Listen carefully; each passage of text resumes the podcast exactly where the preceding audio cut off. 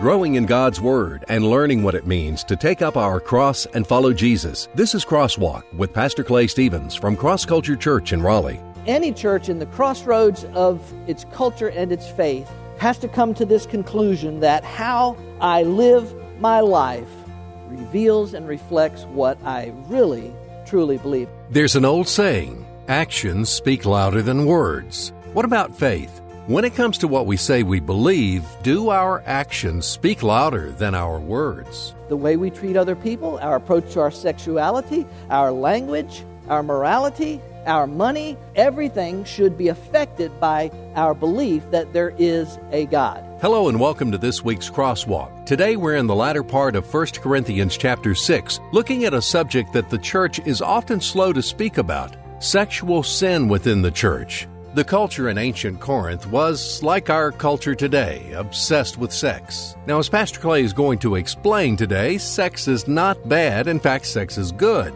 But it is also powerful. That's why God gave us parameters for our sexuality. Today's culture says those parameters are restrictive, and we should be free to indulge our sexuality any way we choose. It's not about whether I can, it's whether I should. Will, will what I'm going to do, will it lead to greater potential for greater sin? Will what I'm going to do lead to opportunity to shame the name of Christ? It's not about whether I can, it's about whether I should. The church in Corinth seemed to see no problem with professing faith in Jesus and at the same time indulging in sexual practices outside those between a husband and wife. Paul has a serious warning for all followers of Jesus. When it comes to our sexual practices or anything else, we can believe and follow Jesus, or we can believe and follow the ways of the world, but we can't do both. Now, here's Pastor Clay with an important message for our time.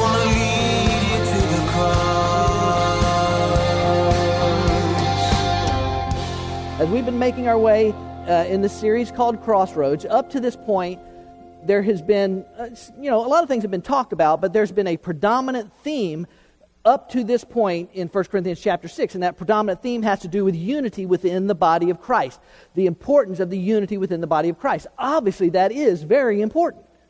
But beginning here uh, in verse 12, and if you were here last week, you know those last few verses uh, 8, 9, 10, 11, he's, he's beginning to make a transition. He's, he's moving over to a new subject. He begins to transition from the importance of unity to the importance of morality. He begins to move towards the idea of morality within the church. Unity within the church, got to have it. But morality within the church, got to have that as well. And as we'll see, Paul begins to move in that direction, beginning to talk about our sexuality, uh, what, what God desires and wants in, in, for our sexual relationships and our sexuality and who we are, um, divorce, uh, what does it mean to be freed from the Old Testament law, uh, things like that. These are just some of the subjects that are going to begin to be covered over the next couple of chapters as he's moving into the area of morality. But what I hope that you can see or begin to see if you've been in this series or making way through this series is a, is kind of a greater idea, a greater overarching uh, idea that, that Paul's letters to the Corinthians are, are intended to do. And that, that greater idea is, is this the way we live reveals and reflects what we believe. Let me say that again. The way we live reflects and reveals, or reveals and reflects what we believe. Think of it this way an atheist, by faith, chooses to believe that God does not exist. I've said this before, but an atheist cannot prove that God does not exist. So he or she exercises their faith. They, they, wouldn't think of it that way, but that's exactly what they're doing. They exercise their faith to believe that God does not exist. Because they believe that God does not exist, they also believe that there is no, there is no afterlife, there is no judgment, there is no heaven, there is no hell, because they have chosen to believe by faith that there is no God. Their belief that there is no God, uh, supported by their faith or given to them by their faith, then causes them to live their life in accordance with their belief. Because God does not exist, or they choose to believe that God does not exist, it affects the way they treat other people, it affects their, their, uh, their approach to their sexuality, it affects their, their, their, their money, it affects their uh, morality, it affects virtually every subject that they would come across or would be engaged in in their life would be affected by their belief based on their faith that God does not exist. Understand what I'm saying? Therefore, they live what they believe. They don't believe God exists, they live that way. You understand what I'm saying? Well, if we believe that God does exist, if you and I believe that God does exist, if we do, then we should believe that there is an afterlife, that there is a judgment someday, that there is a heaven, that there is a hell, because we believe that there is a God. And because we believe that there is a God, that should affect how we live our life, the way we treat other people, our approach to our sexuality, our language, our morality, our money, everything should be, should be affected by our belief that there is a God. You understand what I'm saying to you? Okay. That, that is what I believe is, the, is the, really the overarching idea that, that every church, the Corinthian church, cross culture church, every church at the crossroads of, of their culture and their faith, when those two things intersect, and they are constantly intersecting in our lives, aren't they? Our culture and our faith and, and are, are intersecting and conflicting with each other. Any church in the crossroads of its culture and its faith has to come to this conclusion that how I live my life reveals and reflects what I really, truly believe. I have, I have known some people who would, who would become angry, maybe violently angry. See, and I went to the dump yesterday, and we had to, to drop this canister off, and uh, the guys standing there they were just kind of laughing and stuff. I rolled the window down and they, and they said, Did you see them guys right in front of us? No. So he said, That guy tried to get out of the car. I guess they must have a rule don't get out of the car. And he said, I thought, I thought it was going to come to blows. He said, That guy wanted to, wanted to fight. People will sometimes become violently angry over something. I have known some people who would become angry at the thought if, if, if they thought that someone accused them of, oh, you're, you're, you're an atheist. I've known people that would become angry that I am not an atheist. Of course, I believe in God. And yet, oftentimes, they, they are what I would call a practical atheist. They, they may say that they believe that God exists, but they live their life as if He doesn't. You know what I'm saying to you? So, this is an important overarching idea. Now, let's talk about morality as it relates to sexuality as it relates to sexual sin. I'm Not going to get to the, the depth of it or the, today, but know, they're so quiet. Y'all are so quiet. I don't know what I'm expecting, but maybe I'm expecting y'all to say, yeah, yeah, sex. Let's talk more about sex. Uh, where are we? 1 Corinthians chapter 6. I've, I've lost myself. 1 Corinthians chapter 6, verse 12. Y'all ready? Text is up on the screen. Maybe you have a copy of God's Word open. All things are lawful for me, but not all things are profitable. All things are lawful for me, but I will not be mastered by anything. Food is for the stomach, and the stomach is for food, but God will do away with both of them. Yet the body is not for immorality, but for the Lord. And the Lord is for the body. Now, God has not only raised the Lord, but will also raise us up through his power. Amen. Do you not know that your bodies are members of Christ? Shall I then take away the members of Christ and make them members of a prostitute? May it never be. Or do you not know that the one who joins himself to a prostitute is one body with her? For he, he says, the two shall become one flesh. Genesis chapter 2 is what he's quoting from.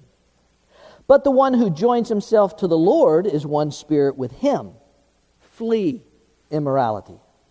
Every other sin that a man commits is outside the body, but the immoral man sins against his own body. Or do you not know that your body is a temple of the Holy Spirit who is in you? Whom you have from God, and that you are not your own. For you have been bought with a price. Therefore, glorify God in your body. Can you pray with me this morning? Father God, as we delve into this uh, subject matter, uh, it, it, I know it can be kind of uh, delicate. I, want to I want to be wise, but I want to be truthful. I, I want to not be uh, offensive, but I, but I want to be truthful. I don't want to uh, embarrass anybody, but I want to be truthful. And, and, so I just pray for wisdom and discernment as we discuss this uh, subject. Uh, this uh, sexual immorality was a problem for the, uh, the culture and the church in Corinth. God, it is certainly a problem for the culture in which we live in today. And so uh, each person, wherever they are, whatever's going on in our life, wherever we've been, God, if we know you as Lord and Savior, help us to receive the truth of your word and make application. Lord God, there are, there are people of all different age groups in this room. Each of us needs to know the reality of this and, and commit it to our lives, that based on your truth. God, I've said throughout this series that every person has to decide for themselves where their truth comes from. If they want to get it in the area of sexuality, if they want to get it from the world, it, it will be a very different message than, than if they get it from you. And so people have to decide do I believe the culture is correct when it comes to sexuality, or do I believe that God is correct? I pray that these people would, would commit would commit that what you say is true and would apply it uh, to our lives. Sexual temptation is a very real thing. I know we'll get into that more next week, Lord God, but I just pray even now that you'd help us to just humble ourselves and say, All right, God, what would you say to me? I want to be obedient to your word. In Jesus' name. And everybody said, Amen. Amen. Okay, let me share uh, just a, an idea with you uh, this morning. Uh, uh, we'll just get to this first idea and some stuff under that, but we won't get to the other two until next week. And you just you'll just have to wait until then. But we're going to start with this idea uh, this morning. This this important idea. An important decision must be made: live for the flesh or live for the Lord. An important decision has to be made: live for the flesh or live for the Lord. Uh, you notice we read just a second ago, Paul opens this new section, if you will. He opens with this, this repetition, this double uh, utterance of this, this phrase, all things are lawful for me. Do y'all see that in the text? All things are lawful for me. He says it twice. All things are lawful for me, da da da. All things are lawful for me, da da da.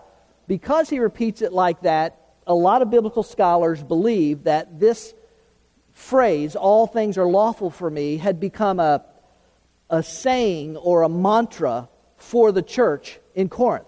All things are lawful for me. All things are lawful for me. Now, remember the context here. Uh, and really, this is a context not just for ancient Corinth, really, it's, it's a context for the world in which we live in. And that is what separates Christianity from virtually every other religion in the world is the fact that virtually every, or I would say every other religion in the world is a works based religion. It is, it is based on what I uh, can do to somehow gain God's approval. It is mankind's feeble attempt to reach up to holy God or their idea of God. Christianity, on the other hand, says that I can never do anything to gain God's approval. Christianity, on the other hand, says that not only can I not reach up to God, but God reached down. In fact, God came down and paid the sin debt that I could never pay, that I could never work off, that I could never be good enough for, that I could never give enough money for, the sin debt that I could never pay for. God Himself came down in the form of a man, lived a perfect life, and then willingly went to the cross paid the sin debt that you and I could never pay for ourselves. Yeah, that's a good place to amen. And so it, it, is, in a sense, it's a very true statement to say that there is freedom in Christ. There is freedom uh, from, from the, the, the penalty of sin. There's, there's freedom from the law, the Jewish law, and, and, and there were many believers in Corinth, no doubt, that were Jewish. Most believers in the early days, at least, were, had some sort of Jewish heritage and they were bound up in this legalized uh, Levitical law. There was freedom from, from keeping the law. And, and so there, there was a sense that that's, that's a true statement. There's freedom in Christ, and that may have played into this mantra, this idea that all things are lawful for me. I'm not under the law anymore. There may be some, some truth in that statement, but the Corinthians had taken their freedom in Christ and they had begun to misuse and abuse that freedom, particularly, as we'll see in, chapters, in the latter part of chapter 6, particularly in the area of sexuality. They've begun to abuse this freedom that we have in Christ. And what Paul is wanting to help them and us understand is that uh, freedom in Christ means that there is freedom from sin, not freedom to sin. You, under, you understand? To, to, to say that I've been set free means that there's freedom from sin. There is not freedom to sin. You see, uh, this is, this is a good idea to, to get a hold of in, in your mind. It's not about whether you can, but whether you should when it comes to some decision or something. It's not about whether you can, it's about whether you should. I used to get that a lot when, when Cindy and I did student ministry. Uh, a lot of times students would, would say, well, you know, particularly in the area of sexuality, well, you know, how far, right? That's the question. How far? Can, how far can I go and still be okay? You understand? They're asking the wrong question. It's not about whether I can, it's whether I should. Will, will what I'm going to do, will it lead to greater potential for greater sin? Will what I'm going to do lead to opportunity to shame the name of Christ? It's not about whether I can, it's about whether I, I should. Now, add it to that, okay? So they're, they're, they're misusing this, this freedom in Christ.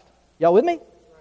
Add it to that was a sort of distorted idea that they had developed about, about the flesh, about the, the body. Now, I'll say this that part, probably part of their misunderstanding in this had to do with some, some Greek philosophical ideas that had probably hard, some baggage that was kind of hard to, to let go of as they came into a relationship with Jesus Christ. There's probably some Greek philosophical influences there. But basically, the Corinthians had come to the, this understanding that it, it, doesn't, it doesn't matter what I do with this. When, when, when, when, God saved us, uh, when God redeemed us, He, re, he redeemed our spirit. So, so it, doesn't, what, it doesn't, doesn't really matter what I do with this because this is passing away. What does He say? Food is for the stomach, and the stomach is for food, but God will do away with both of them. Many scholars believe that that also was a mantra that the church in Corinth had adopted. And Paul's playing off of that. Hey, food is for the stomach, stomach for food, but, but God's going to do away with both of them. Basically, what they're saying is, it don't matter. It doesn't matter what I do with this. Good, bad, indifferent, because all this is passing away, right? And so Paul says in verse 14, that's why you got all of a sudden this, this introduction of the resurrection of Jesus Christ. He, Paul says in verse 14, hey, folks, and listen, this is a good word for all of us. When God redeemed us, God redeemed every bit of us. Every bit of us. Yes, yes, this, this body is still under the sin curse. and don't we know it every year as we get older and older? This body is still under the sin curse. Yes, someday we will, as Paul says later in Corinth, we will, in this letter to the Corinth, that we will lay this earthly tent aside. But, what does Paul say there in verse 14? God is going to resurrect your body. Your body. Uh, yes, it's going to go through some type of supernatural change that I don't even want to begin to try and understand. I'll leave that up to God. But your body is going to go through some kind of supernatural change, but God is going to resurrect your physical body. The implication then is that your physical body, here and now, has value to God and should be used for His honor and for His glory and not for the, for the fulfillment of my fleshly desires. It should be used for that. You see, you, you've got to, you've got to, you got to make this decision. I can live for my flesh or I can live for the Lord. I can't do both. Some of y'all heard me tell this story. I know I've said it at least a couple times before, but it's so perfect for this situation. I, I just can't help myself. I was, I was uh, sharing the gospel one time with this guy named Freddie. And Freddie wanted to hear, he was interested. He wanted to hear the gospel. He wanted to hear the good news of Jesus. And, and so I, I shared with Freddie our problem. I, I, I said, Freddie, the problem is that you and I are sinners. We've all said and done things that violates God's law. That means we've, we've broken covenant with God. That means that we are separated from God, Freddie. And Freddie, it gets worse. Not only are we, are we broken and separated from God, but Freddie, there's absolutely nothing that you and I can do to mend that, that separation. There's nothing that we can do to earn God's approval or to, or to gain forgiveness for our sins. Where there is absolutely nothing that we can do about it. And Freddie, because of our sin, we deserve hell. Eternal separation from God. It's what we deserve because we've, we've turned away from God. That was the problem. And then I shared with Freddie God's solution. I said, Freddie, but here's the thing God loved us so much that God came down to this earth. He took on human flesh. He became a man and he lived a sinless life. And then, when the time was right, at, at the appropriate time, as he had determined, he laid, voluntarily laid down that life on the cross and died as a substitutionary atonement for your sin and my sin, Freddie. He died for us so that we might be forgiven. What we could not accomplish, God accomplished for us, Freddie. And then I told Freddie how we can receive this forgiveness. I said, Freddie, we, we receive God's forgiveness by choosing, by faith, to repent, to turn away from our sins, and to trust in the finished work of Jesus Christ on the cross. Him and Him alone, to, to, to surrender our lives to Him and to make Him the Lord of our life, as, as, even as we're making Him our Savior. He has come to redeem us. And then I said this I said, Freddie, you understand everything I've said? Yeah, that makes sense. I said, Freddie, is there any reason why you would not want to receive Jesus Christ as your Savior today, right now? I was sitting in his living room. I said this to him. And I can't remember uh, exactly how it went, but, but when I said that question, I said, Is there any reason why you wouldn't want to receive Jesus Christ as your personal Savior right here, right now? And he said, Yeah. And I can't remember if I asked, Well, what is it? Or whether he just said it. He said, Yeah, yeah, there's a reason I wouldn't want to receive Christ my Savior. And here's what he said He said, Because I like getting drunk and chasing women. Now, bless Freddie's heart. He's not even a believer, right? And yet he got it. He understood that you can't live for your flesh and live for the Lord. You can't, you can't do both. You just can't, you can't do it. And so a decision has to be made. All this is setting up sexual immorality, where we're going all this, but a decision has to be made. Am I living for the Lord or am I living for myself, for my, for my flesh? Look at it, uh, Romans uh, uh, chapter 8, I think it is. Yeah, Romans chapter 8. Those who live according to the flesh, now this is a no, you know, this makes sense. Those who live according to the flesh have their mind set on what the flesh desires. Right? And you and I know that, right? I, I can think of plenty of times in my life where, where my, my mind was set on some fleshly desire. Y'all don't have to admit that that happens to y'all, but those who live according to the flesh have their mind set on what the flesh desires. But those who live in accordance with the Spirit have their mind set on what the Spirit desires. The mind governed by the flesh is death. But the mind governed by the Spirit is life and peace. The mind governed by the flesh is hostile to God. It does not submit to God's law, nor can it do so. But those who are in the realm of the flesh cannot please God. Here's another one uh, Romans chapter 13. Let us behave properly as in the day. Most likely a reference to the day of the return of the Lord. Everybody will want to do will want to live right the day Jesus comes back. Can I just go ahead and say that? Suspected. Let us behave properly as in the day, not in carousing and drunkenness, not in sexual promiscuity and sensuality, not in strife and in jealousy. All of that is part of the flesh, right?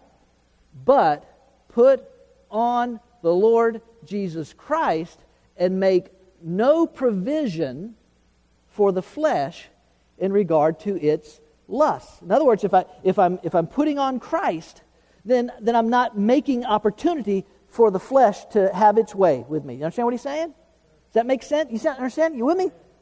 Galatians uh, chapter 6, verse 8. Whoever sows to please their flesh, from the flesh will reap destruction. Whoever sows to please the Spirit, from the Spirit will reap eternal life. All of this, setting all this up to say that, that a very important decision has to be made. And you could probably guess this, but it's a decision that has to be made continually in my life. Am I going to live for my flesh, for my, or am I going to live uh, for the Lord? You, you, you, can't, you can't do both. Now, that doesn't mean, okay, relax. That doesn't mean that you and I can never enjoy anything in this world. We can never enjoy our life. We can never, it doesn't mean that we cannot enjoy some of the, some of the pleasurable things of, of this world and of this creation. It doesn't mean that we become like the ancient monks and live on bread and water and lock ourselves away from everybody else.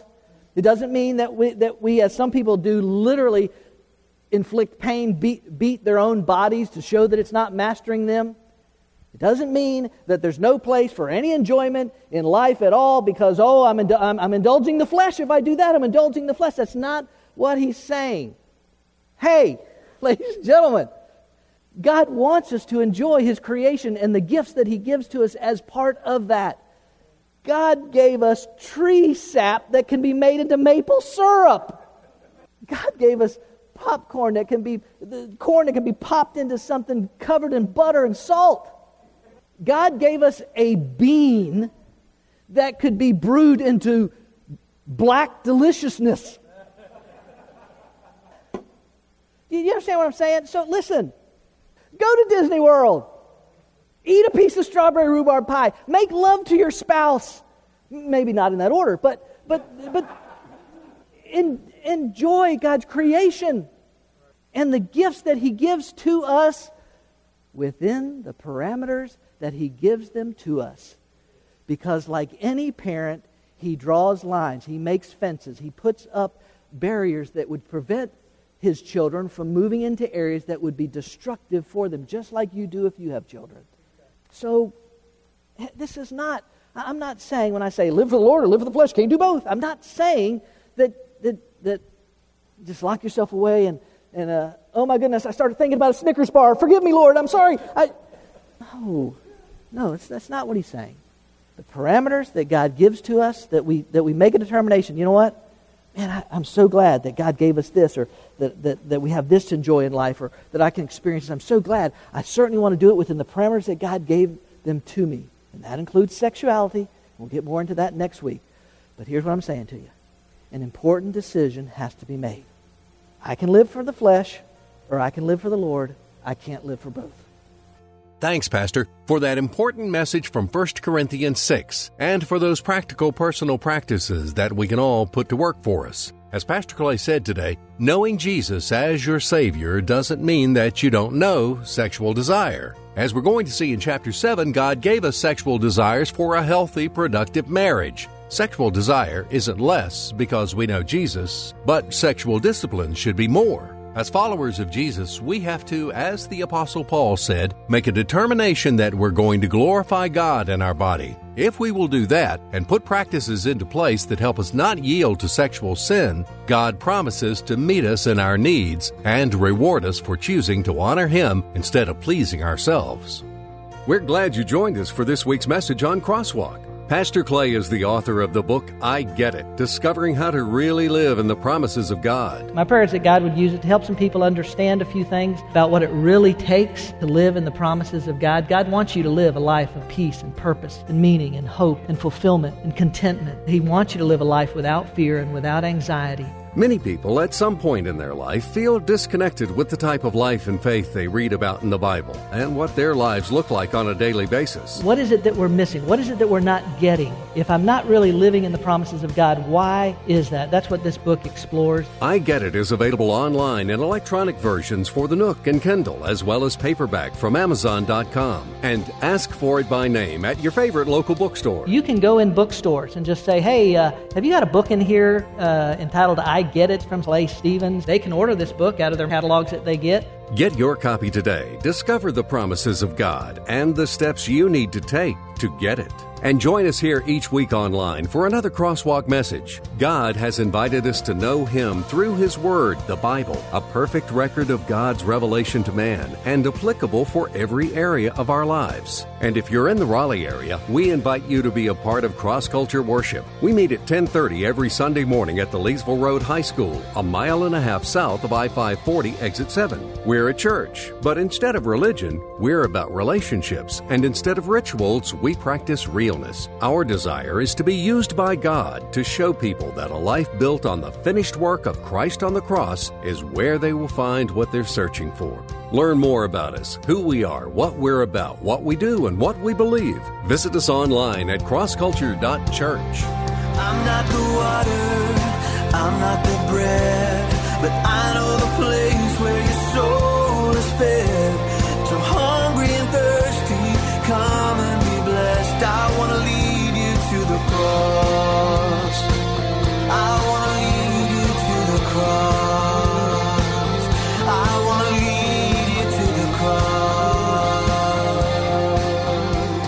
cross. Culture Church, a new church for people like you, taking the cross to our culture and taking our culture to the cross.